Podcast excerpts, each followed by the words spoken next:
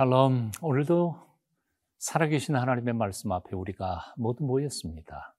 말씀을 통해서 우리를 새롭게 하시는 하나님의 은총이 여러분과 함께 하시기를 바랍니다.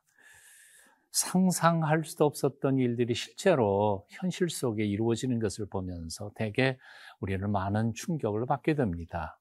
그토록 막강했던 바벨론 제국이 상상도 할 수 없었던 방법으로 하루아침에 무너져 내리는 것을 보면서 수많은 사람들은 아마 엄청나게 놀랄 것이라고 생각이 듭니다.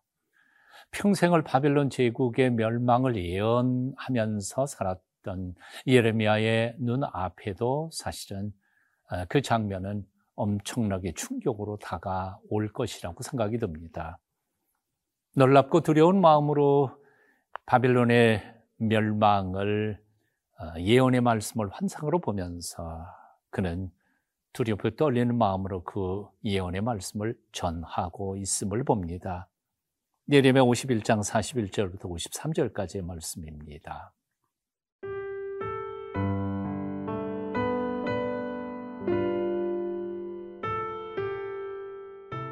예레미야 51장 41절에서 53절 말씀입니다.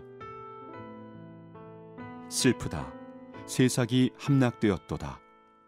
온 세상에 칭찬받는 성읍이 빼앗겼도다. 슬프다. 바벨론이 나라들 가운데 황폐하였도다. 바다가 바벨론에 넘치며 그 노도 소리가 그 땅을 뒤덮었도다. 그 성읍들은 황폐하여 마른 땅과 사막과 사람이 살지 않는 땅이 되었으니 그리로 지나가는 사람이 없도다. 내가 배를 바벨론에서 벌하고 그가 삼킨 것을 그의 입에서 끌어내리니 민족들이 다시는 그에게로 몰려가지 아니하겠고 바벨론 성벽은 무너졌도다. 나의 백성아, 너희는 그 중에서 나와 각기 여호와의 진노를 피하라. 너희 마음을 나약하게 말며 이 땅에서 들리는 소문으로 말미암아 두려워하지 말라. 소문은 이 해도 있겠고 저 해에도 있으리라. 그 땅에는 강포함이 있어 다스리는 자가 다스리는 자를 서로 치리라. 그러므로 보라, 날이 이르리니 내가 바벨론의 우상들을 벌할 것이라. 그 온 땅이 치욕을 당하겠고 그 죽임 당할 자가 모두 그 가운데 엎드러질 것이며 하늘과 땅과 그 안에 있는 모든 것이 바벨론으로 말미암아 기뻐 노래하리니 이는 파멸시키는 자가 북쪽에서 그에게 옴이라. 여호와의 말씀이니라. 바벨론이 이스라엘을 죽여 엎드러뜨림 같이 온 세상이 바벨론에서 죽임을 당하여 엎드러지리라. 칼을 피한 자들이여 멈추지 말고 걸어가라. 먼 곳에서 여호와를 생각하며 예루살렘을 너희 마음에 두라. 외국인이 여호와의 거룩한 성전에 들어가므로 우리가 책망을 들으며 수치를 당하여 모욕이 우리 얼굴을 덮었느니라. 보라, 날이 이르리니 내가 그 우상들을 벌할 것이라. 부상자들이 그 땅에서 한숨을 지으리라.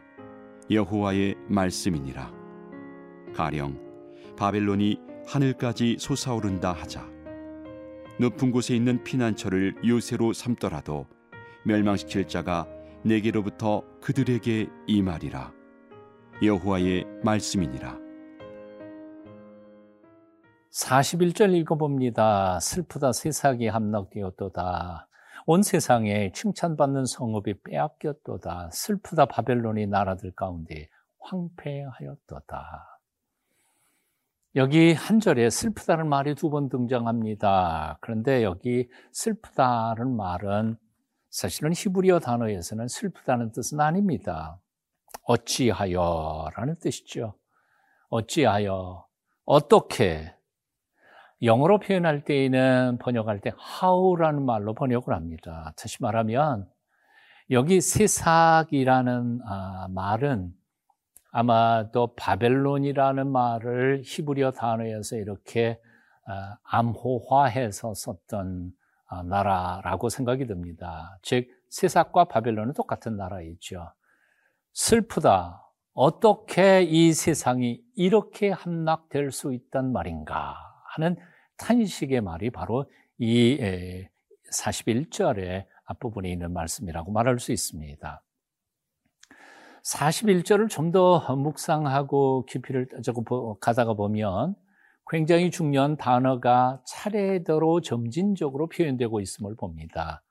첫 번째 단어는 함락이라는 말이고요.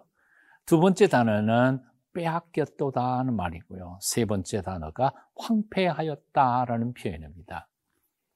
이 세 단어를 깊이 묵상해 보면 사실은 아, 시간적으로 바벨론 제국이 무너져 내리는 것을 마치 그림을 그리듯이 표현하고 있는 시화적 표현입니다. 아, 바벨론이 함락 무너졌습니다. 그리고 그렇게 해서 빼앗깁니다. 결국은 그렇게 해서 황폐해져 간다는 뜻이지요. 아, 바벨론 제국의 멸망을 눈앞에 둔 것처럼 그렇게 그림 그리듯이 묘사하며 그 멸망을 선포하고 있는 것이지요. 자, 42절 말씀도 우리가 묵상할 만합니다. 바다가 바벨론에 넘치며 그 노도 소리가 그 땅을 뒤덮었도다. 지도상으로 바벨론의 위치를 공부하거나 알아본 사람은 잘 아실 겁니다. 사실 유프라테스 강, 티그리스 강이 만나는 그 땅의 바벨론 제국은 사실은 아, 바다와는 가깝지 않습니다. 그 인근에 바다가 넘쳐서 바벨론을 아, 점령할 수 있는 그런 위치는 전혀 아닙니다. 한마디로 말해서 여기 바다라고 하는 것은 바벨론 제국을 풍요케했던 유프라테스 티그리스 강이 범람해서 그 제국이 황폐하게 되는 그림을 아, 예언하고 있는 장면이라고 말할 수 있습니다. 한마디로 말해서 바벨론을 풍요하게 했던 그 강이 오히려 바벨론을 멸망시키는 도구가 될 수 있었다는 이중적 의미를 가지고 우리에게 경고하고 있는 것이지요. 바벨론, 그 찬란한 바벨론 제국이 왜 망했을까요? 오늘 본문 말씀을 살펴보다가 보면 두 가지 이유를 발견하게 됩니다. 첫째, 하나님께서 하나님의 백성들을 징벌하기 위하여 도구로 쓰시기 위해서 바벨론에게 권세와 힘을 주셨는데 바벨론 제국은 스스로 막강하게 힘이 생긴 것처럼 착각하며 겸비하지 않고 오히려 그 힘을 가지고 연약한 나라와 백성들을 괴롭혔다는 것, 강포했다는 것이 첫 번째 예고요. 두 번째는 오늘 본문에 나오는 44절에 있는 말씀처럼 내가 배를 바벨론에서 벌하고 그리고 우상들을 벌하리라 하는 하나님의 말씀이 나옵니다만 벨이란 바벨론 사람들이 믿었던 신 중에서 가장 으뜸이 되는 주신입니다. 그러니까 바벨론 사람들은 그들에게 권세와 힘을 주신 여호와 하나님을 경외하기보다는 오히려 가짜 우상을 섬기면서 그 우상들이 자신들에게 힘을 줬다고 착각한 우상 숭배의 죄가 두 번째였던 거죠. 결국 그렇습니다. 하나님께서 바벨론 제국을 어, 망하게 하시는 데에는 두 가지 이유. 그의 교만과 그리고 그들이 우상을 섬긴 것에 대한 하나님의 심판이었습니다. 오늘날 우리들의 삶을 정직하게 돌아보면서 하나님이 내게 주신 선물을 가지고 혹시 우리는 교만해진 삶을 살고 있지 않는가? 날마다 우리 자신을 성찰해 가야 할 것이라고 생각합니다.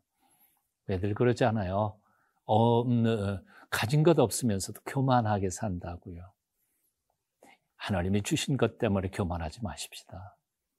또 하나님이 주신 것들을 우상 삼아서 하나님을 잊어버리는 삶을 살지 않도록 노력하십시다. 오늘도 겸비하여 하나님만 바라보는 저와 여러분이 되어야 할 줄로 믿습니다.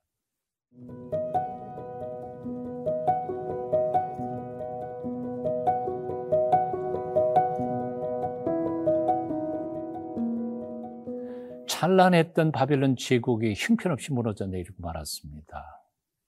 큰 건물이 무너져 내릴 때에 그 주변에 피해를 받는 사람들이 얼마나 많겠습니까? 바벨론 제국이 크면 클수록 무너져 내릴 때 주변 국가들과 거기에 덧붙여 살고 있었던 사람들에게 임하는 두려움, 공포, 어, 이것은 말로 표현할 수 없었을 것이라고 생각이 듭니다. 자, 장차 이 세상은 어떻게 될 것인가? 그리고 또 바벨론 제국과 같은 강포한 나라가 다시 또 나타난 것은 아닐까 하는 등등의 두려움과 공포가 사람들의 마음을 휘어잡았을 것이라고 생각이 듭니다. 재난을 증명하는 인생들의 자연스러운 반응이라고 생각이 듭니다. 하지만 역사의 주인이신 하나님, 우리들을 사랑하시는 아버지의 하나님, 하늘 아버지를 믿는 사람들에게는 하늘이 무너지고 땅이 꺼져도 두려워할 필요는 없다고 생각이 듭니다. 왜냐하면 천지를 지으신 하나님이 우리와 함께 계시고 그분이 우리를 지켜주시고 계시기 때문에 그렇습니다. 그 하나님께서 말씀하십니다. 45절, 46절입니다. 나의 백성아, 너희는 그 중에서 나와 각기 여호와의 진노를 피하라. 너희 마음을 나약하게 말며 이 땅에서 들리는 소문으로 말미암아 두려워하지 말라. 소문은 이 해에도 있겠고 저 해에도 있으리라. 그 땅에는 강포함이 있어 다스리는 자가 다스리는 자를 서로 치리라. 50절도 읽어봅니다. 칼을 피한 자들이여 멈추지 말고 걸어가라. 먼 곳에서 여호와를 생각하며 예루살렘을 너희 마음에 두라. 참 귀한 말씀이 있습니다. 어렵고 힘든 삶, 그리고 힘들어 가는 시련과 역경, 언제는 없었습니까? 코로나19와 같은 전염병, 역사 속에 수없이 많이 반복됐습니다. 마치 생전 처음 겪는 일처럼 우리가 두려워하고 걱정할 필요는 없을 것이라고 생각이 듭니다. 환란과 역경을 만날 때 우리 하나님의 백성들이 해야 할 중요한 아, 두 가지의 행동을 오늘 본문에서 하나님은 우리에게 가르쳐 주십니다. 첫째, 무엇보다 마음을 강하고 담대하게 가지라는 거죠. 담대하라, 두려워하지 마라. 내가 너희와 함께 있다는 거죠. 그리고 두 번째, 환란의 자리에서 피해가야 합니다. 멸망받을 자리에 머물러 있다면 같이 망할 수밖에 없습니다. 여기 본문 45절은 말씀합니다. 나의 백성아 너희는 그 중에서 나와 각기 여호와의 진노를 피하라. 피해야 합니다. 도망가야 합니다. 죄 짓던 자리를 떠나야 합니다. 그런가 하면 한마디를 더 보탠다면 하나님으로 왕망하는 사람들은 하나님께서 예비하신 도성 예루살렘을 향하여 달려가는 그 길을 멈추지 말아야 합니다. 오늘 본문 말씀 50절에 보니까 이런 말씀이 있어요. 칼을 피한 자들이요. 멈추지 말고 걸어가라. 먼 곳에서 여호와를 생각하며 예루살렘을 넣으면 너희 마음에 두라. 오늘날도 우리는 수많은 재난의 소식들, 전염병의 소식과 강대들의 전쟁과 싸움, 그리고 국제적인 금융 위기의 소식들이 들려오고 있습니다. 뭐 지금만 그랬나요? 예전에도 그랬고요. 앞으로도 계속 그럴 것입니다. 두려워하지 마십시다. 하나님이 우리와 함께 계십니다. 예수님께서 말씀하셨습니다. 세상에서는 너희가 환란을 당하라. 담대하라. 내가 세상을 이기었노라. 혹시 환란의 자리에 지금 서 있다면 피하십시오. 떠나십시오. 그리고 하나님께서 우리를 부르시는 예루살렘, 그 거룩한 예루살렘 성을 향하여 순례의 길을 멈추지 말고 똑바로 걸어가십시오. 하나님께서 우리와 함께 계실 것입니다.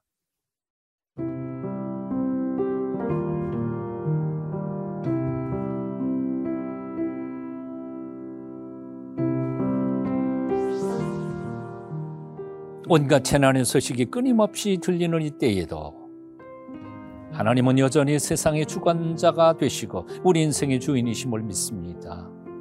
그 믿음으로 오늘도 담대하게 승리하며 살아가는 주의 백성들 되도록 우리를 붙잡아 주시옵소서. 예수님 이름으로 기도합니다. 아멘.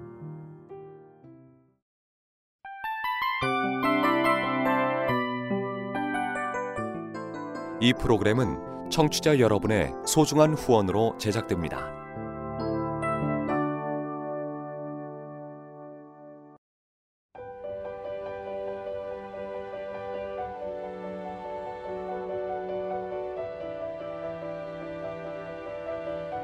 세상에는 수많은 교회들이 있지만 더 깊이 있는 말씀 강해를 찾기 위해 크기로만 교회를 선정하지 않습니다.